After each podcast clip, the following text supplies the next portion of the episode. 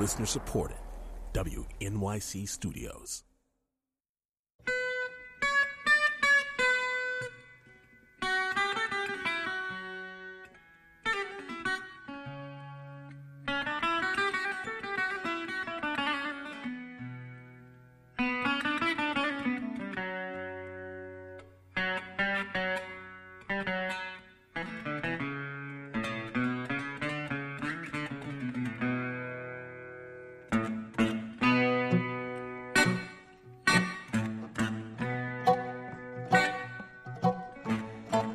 Was the decade when the world lost Africa's premier bluesman. This is Soundcheck. I'm John Schaefer, and today on the show, the best world music of the past 10 years, and the best jazz as well. And a little bit later, German composer and director Heiner Goebbels talks about creating a live performance piece without live performers.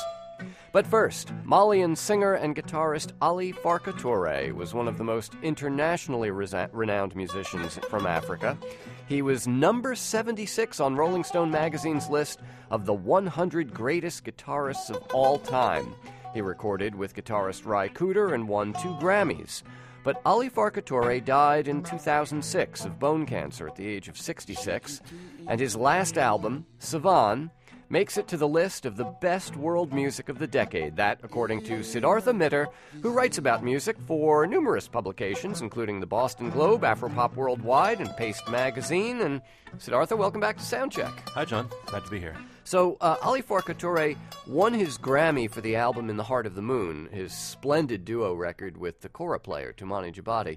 You went for Savane instead. Why? I think so. I was actually tempted to put uh, the one with Toumani because, uh, for the simple reason that if you do the 10 best world music records of the decade, it's very hard to have only one from Mali, such as the uh, enormous abundance of great material from Mali that uh, that that makes it onto the world music industry. Uh, and so, picking the one that Ali Farka Touré did with the kora player Toumani Diabaté would be, have at least a two for one Right, value. right. But um, instead, I, I actually I like that album, but I find it gets a little noodly and a little vague sometimes at, at times. And I thought that Savane, which is Ali Farka Touré's really valedictory album, it came out uh, moments after he died, actually. Um, had a robustness. It had a real sturdiness and energy and drive and that feeling, the connection with the blues that that we, that we recognize here in America, but also a huge amount of local content to it and a local feel. All right, S- Siddhartha, we set you a difficult task, as we did for all of our critics during our annual Critics Week, uh, because it's not just best of the year. We asked you to give us three from this year and then the other seven of your top ten best of the decade. As you've already said, it was hard to limit yourself to one from Mali, which has had a huge impact on, on world music. Enormous. Um, but in your list of seven of the best of the decade, there are four Africans, including uh, Ali Farka Touré. Um, is that still the you know the number one? Is that the hot seat for, for world music still? That's a, that's a complicated question. I, I think some of it is uh, there's some scientific term. It's an artifact of construction or something like that. I think that when the term world music emerged as a commercial category in the 1980s, it really reflected music coming from places that were viewed as having you know traditional musics and so forth, and also the right artists arriving on the global market at the right time. And so you ended up with music basically from kind of the global south, but even more particularly from um, the Black Atlantic, from, from West Africa, from Cuba, from Brazil. And so we, a little bit we're dealing with, with, the, with the artifact of that. Now, broadening it out, world music, there's a whole, you know, I'm sure uh, on Soundcheck you've had this debate about world music any number of times. We don't need to have that debate. I think that now, uh, any usefulness that the term might have had in the past is pretty much gone now because now world music is. And what does that mean? I mean, there's world music being made, you know, within a mile of here. Is Shakira world music? I mean, you know, If she's you from to. Colombia, but she's clearly a pop star. Sure, absolutely, absolutely. So, was this a good decade for world music? It was a brilliant decade for world music, almost perfect. Why? because so much variety of music got made, because so many different styles and hybrids and genres came up out of nowhere. But they didn't come up out of nowhere. They came out of migration, they came out of globalization, they came out of technology. You know, you could have a producer and an artist, you know, 3,000, 4,000, 5,000 miles away working together, sharing tracks. And so that's one of the reasons why it was great, just in terms of the, the, the sheer variety and inventiveness of music that came about. The other reason why it was a great decade is that we got access to so much more music than we ever did. Now, it's not necessarily music that you're going to be able to get on physical CDs or even at iTunes or the Amazon, Amazon store on, on downloads. But if you expand the field of where we get music to uh, MySpace, to YouTube in particular, uh, which is what we do in the in the Mm-hmm, music, you know, uh, criticism professional game. That's where we're getting more and more of our music now, and in world music, that's all the more important. So uh, there there are seven of these sort of classic world music recordings of the decade, and three great ones from this year on on Siddhartha Mitter's list. And you can find his full list on the soundcheck page wnyc.org, and his complete thoughts and further suggestions on the culture page of wnyc.org. Let's hear a, a few of those other. African recordings that uh, that dot Siddhartha's uh, top ten for this decade. Youssou N'Dour and his classic album Egypt.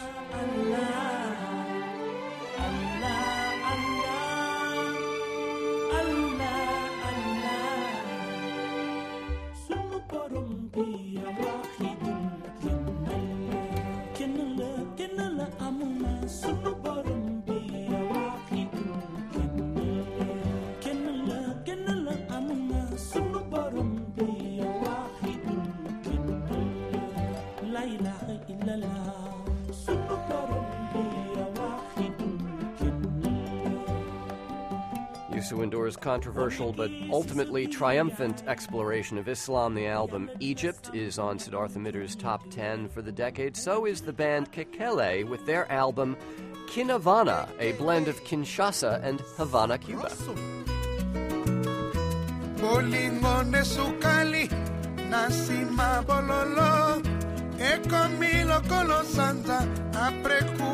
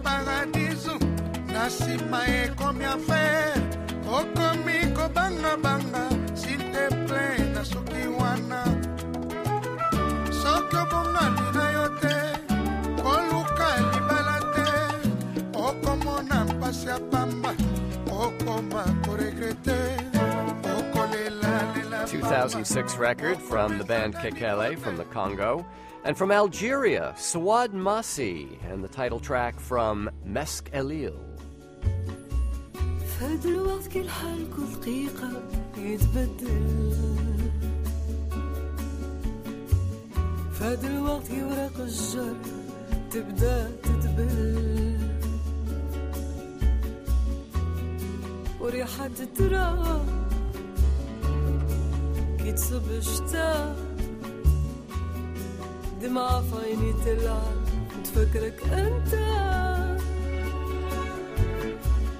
فهاد الوقت كي تغيب الشمس ما تزيد تبان فهاد الوقت كي طيور تهاجر للصهر Yet another of the albums of the decade, according to my guest Siddhartha Mitter, the uh, world music uh, singer, songwriter Souad Massi, Mesk Elil. She's from Algeria, but she's based in Paris, right? Yeah, she is. She's, So uh, she's like part of that globalization that you were, the, the immigration that you were talking about. Absolutely, and, and a lot of great Algerian, Moroccan, Tunisian music happens out of Paris or has Paris involved. But she's she's she's she's part of that migration. She's also a representative of another trend, which is uh, this kind of globalized singer-songwriter, uh, especially female, but there are some men also who do it.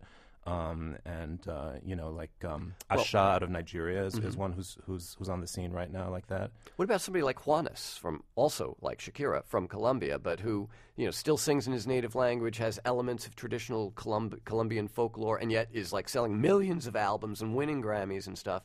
Is he part of that scene as well? Arg- arguably, I mean, it's it's it's pop. I, I, I didn't. I actually kept away from going heavily on the Latin side because I wasn't sure if you had a Latin critic specifically this this uh, this week, and it, it made my task a little bit easier to not really think about Juanes and Shakira, but they Okay. fit too. Well, uh, I mean, in in terms of this hemisphere, uh, Central America, South America, th- those places do crop up on your list. Um, the the wor- music world actually mourned the death of Andy Palacio not long after the music world knew who he was. Oh man, that was tragic. He, I mean, he sort of burst on the scene with this Garifuna collective, and then a year later was, was gone at the age of 48. He, he was a big deal if you were from Belize or the neighboring countries because he was a big pop star there. But those are small countries, small communities, and uh, this album, uh, uh, Watina, was really the roots album of the decade. An incredible record.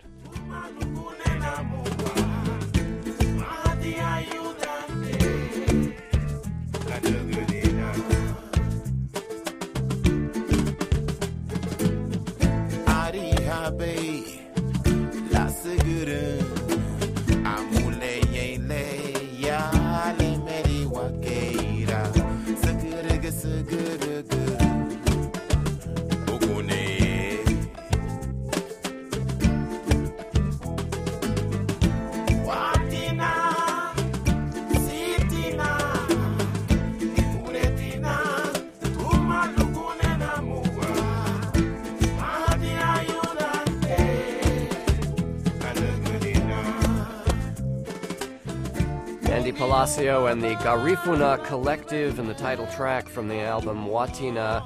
Big uh, splash in the, the world music scene in 2007. They played here in our Soundcheck studio, Siddhartha, and then, as, as you say, just kind of taken from us way too soon.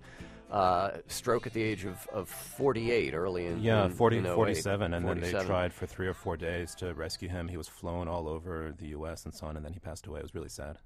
Now, there, there are other um, musicians from uh, the same general area of the world on your list of the best of the decade. Uh, the veteran Mexican band Cafe Tacuba. They're, they're, you could have picked, I guess, any number of records by, uh, by, uh, by them, but you, you chose which? I, I chose Cuatro Caminos, and the reason why I chose it is that I think it's really the one that, that brought them more broadly to the attention of kind of the Anglo rock crowd here in the U.S., even though they had been in Mexico doing their thing for about 10 years or something like and, that. and had collaborated with Kronos Quartet. I mean, Absolutely. they've certainly been around. But but in terms of becoming a real rock phenomenon, I think this is in the in, in the U.S. This is the one that, that made it, and they're they're they're a great band. You know, it used to be that uh, rock and also hip hop from non-Anglo places was kind of corny, cheesy. You had like you know '80s style rock, or you had like really bad gangster hip hop and all of that. but now uh, there's amazing rock and hip hop coming from all over the world, and, and I think Cafe Tacuba. I'll say one thing about Cafe Tacuba: they gave the absolute best stage show I saw anywhere all decade. There is nothing like the energy of these guys on stage. Unbelievable.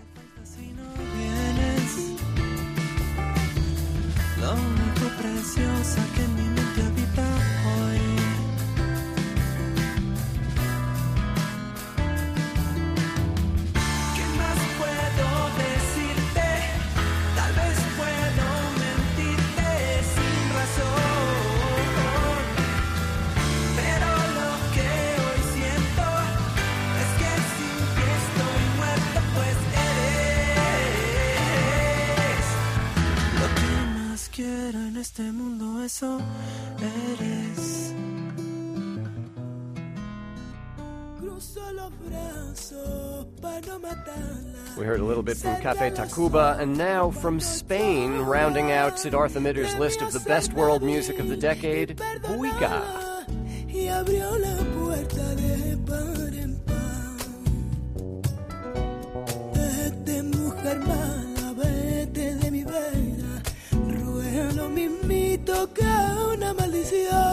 Que un diva permita que quien tú más quieras pague tus quereres, tus quereres pague con mala traición. Gitana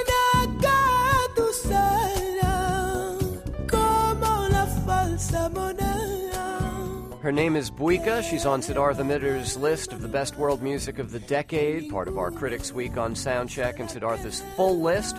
Uh, and an expanded version with additional thoughts and suggestions is on the Soundcheck page, wnyc.org.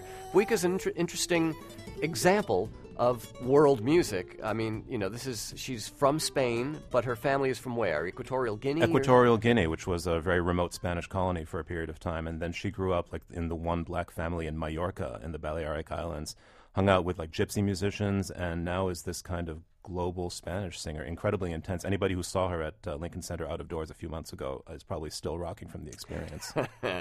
all right, so Siddhartha, we, we've somehow managed to touch on all seven of your CDs of the decade. We asked you for three CDs of 2009.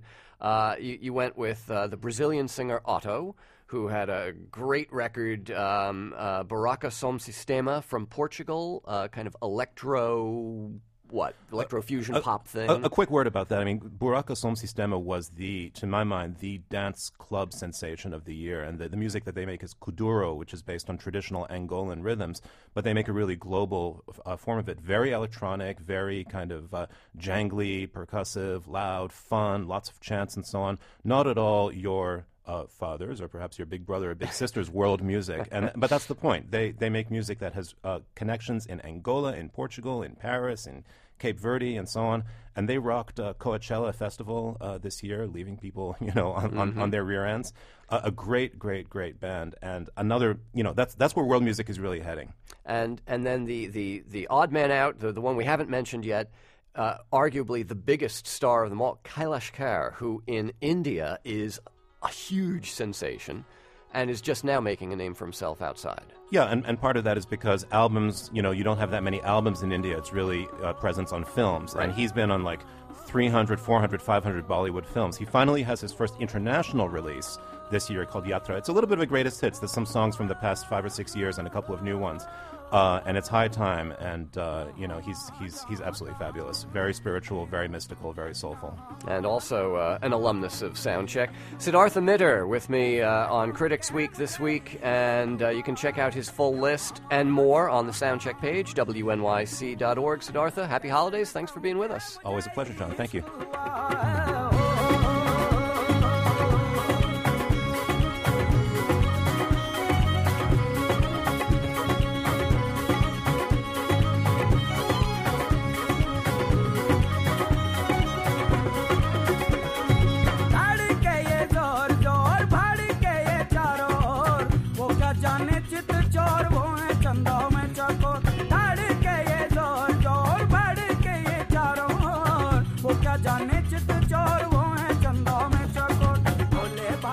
Up next, the best of jazz from this past decade, from avant gardist Henry Threadgill to the rockest bad boys of the Bad Plus. And later, composer and conceptual artist Heiner Goebbels previews a massive new multimedia work which debuts tonight at the Park Avenue Armory. This is Soundcheck.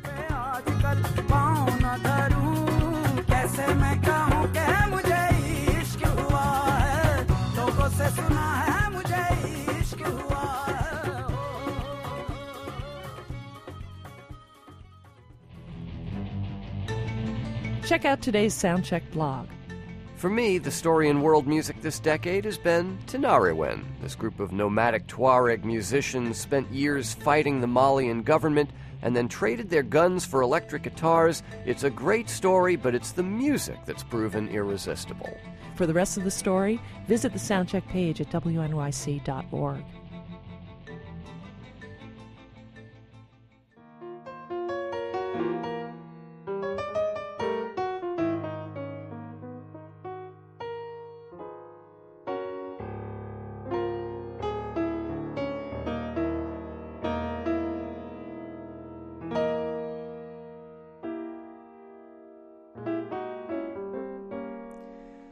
decade for jazz, for those people who paid attention, even if we did lose one of the fathers of free jazz piano.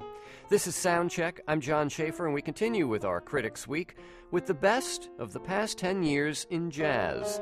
Pianist and composer Andrew Hill started playing as a teenager with masters like Charlie Parker and Miles Davis. As a leader and composer, he became known for his free improvisations and for the harmonic complexity of his compositions. Hill died in 2007 at the age of 76, and his album Dusk from the year 2000 is one of the best of the decade. That, according to Will Layman, jazz critic for PopMatters.com. Will joins us, as he usually does, by phone from the D.C. area. Will, welcome back. Thanks for having me, John. So uh, it was, uh, I think, a pretty good decade, but uh, you know, you have to be realistic. We lost a lot of big names: Max Roach, Andrew Hill. Was that counterbalanced by by new arrivals for you? Well, it, I think there were a lot of great new voices. Um, somebody who doesn't happen to be on the list, although he plays on one of the records on my list, who I think is a good example, is the the young pianist Jason Moran. Mm-hmm. He's the kind of guy who you know, he plays uh, stride piano and he plays free jazz and he really exists in the middle ground and that's what has been so great about so many of the new voices of this decade is they they exist in that great American middle area between freedom and order. Now, when, when you sent us your list, and by the way, uh, Will's full list is again on the soundcheck page at wnyc.org, you told us that you, you made your list according to the thrill factor, the thrill effect. What did you mean by that? Well, you know, John, when I'm listening to jazz, and I, I think jazz sometimes feels like just about the most abstract of the relatively popular musics. You know, they're often it's entirely instrumental, and so you're not reacting to the lyrics or to the stories necessarily. But I get a kind of electric excitement when I hear sounds that are really fresh and new but still connect to me, uh, make me want to move, or or, or or or or kind of bring me alive. You know, make me more awake than I would be otherwise. So for you, Herbie Hancock's River, the Joni Letters, did not do that. It's not on your list. Well, it, it, it is not on my list, and I think that's partly because I, I love the way Herbie plays, but his style has been so incorporated into jazz already. I mean, there's certain little things about the way he plays, things that I think were really thrilling in 1966 and probably in 1976. You know, the high tremolo of a chord voicing that you hear a lot of pianists do now. But when I hear his stuff, while it's beautiful and intelligent, um, it, it doesn't give me the jolt of the new or the jolt of reinterpreting the old. He's sort of uh, he's certainly a standby, and I love that record, but um, it, it it didn't it didn't uh, it didn't act like caffeine pumping through my veins the way, say, the new Vijay Iyer record did. Okay, so we, that the Herbie Hancock record did win the Grammy for Album of the Year just a couple of years back. Tell, but you know that uh, Herbie Hancock aside, it did seem to be a good decade for the veterans. Looking at your list, William Parker, and uh, the album called O'Neal's Porch from 2001. Um, bassist, New York, you know, figure on the New York scene. Uh, what about him keeps him so, you know, thrilling for you after all this time? Well, Parker is a real you know, a downtown guy, which I guess in jazz is code for sort of an out cat, a cat who plays, you know, without much con- commercial concern. He has a ton of different bands. He's always uh, nurturing young talent.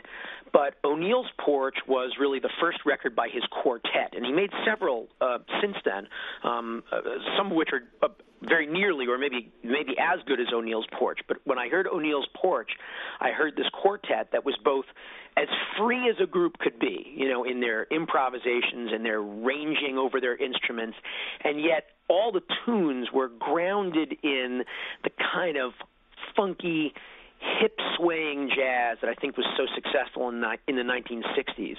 So it seemed like Parker was willing to give you some of the pleasures uh, of the jazz from an earlier generation with, with a lot of the freedoms uh, uh of the jazz of today. And I love that combination. Uh, and, and other names on your list, and again, some of these will be familiar to, to jazz fans. Steve Bernstein's Millennial Territory Orchestra finally releasing an album called Volume 1.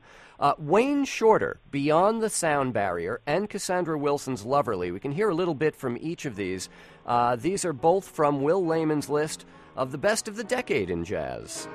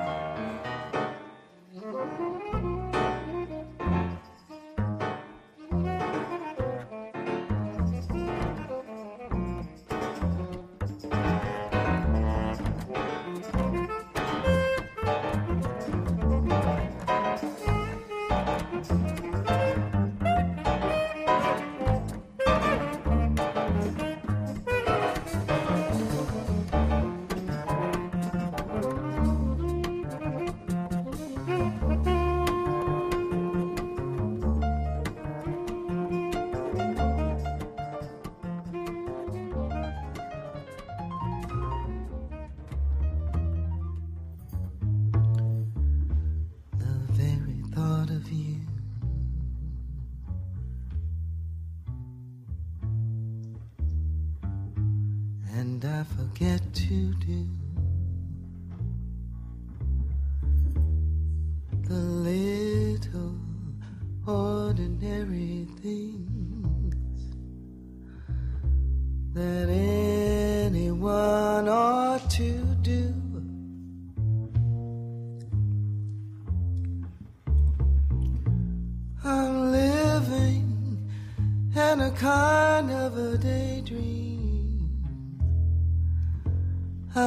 happy as a queen and foolish though it may seem. Cassandra Wilson, the very thought of you, very distinctive version of that uh, that old chestnut. Wayne Shorter before that, Beyond the Sound Barrier. Both of them appearing on Will Layman's list of the best jazz recordings of the decade. And so, so Will, as we've been discussing, it seems to have been a good decade for some of the uh, some of the old the old hands, the veterans, but. Uh, looking at your list, it's rounded out by a couple of relative newcomers uh, the Robert Glasper Trio and the trio known as the Bad Plus. Um, do, do, you see these guys? I mean, Glasper with his hip hop elements and the Bad Plus with their rock covers. Are they pointing to the future of jazz or a future of jazz? Well, jazz has always done a great job of incorporating whatever the popular music was of that time into its sort of its DNA.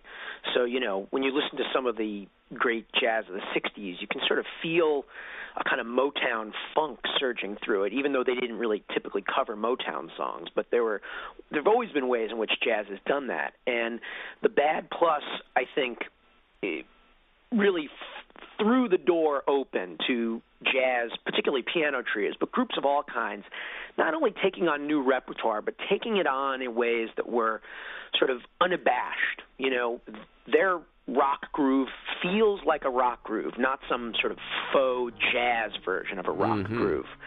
And and they dared to play loud, which caused a real controversy in some clubs and among some critics. But gosh, it sounds great, and their improvisations are intelligent. Their harmonies are freewheeling. There's nothing uh, fusiony about it. It's not smooth jazz. And know, Glasper, I think his achievement, which is a really brilliant and subtle one, is that he he makes hip hop come through a jazz trio, an acoustic jazz trio. So he's not using samplers, he's not using rappers necessarily on this great record, uh, In My Element, but it feels like hip hop. It has that stuttering, uh, wonderful, kind of slightly mechanical groove of hip hop, and yet it's achieved through traditional jazz means. And, Let- and that's the alchemy. Let, let's hear both of them the Bad Plus first, and then the Robert Glasper Trio.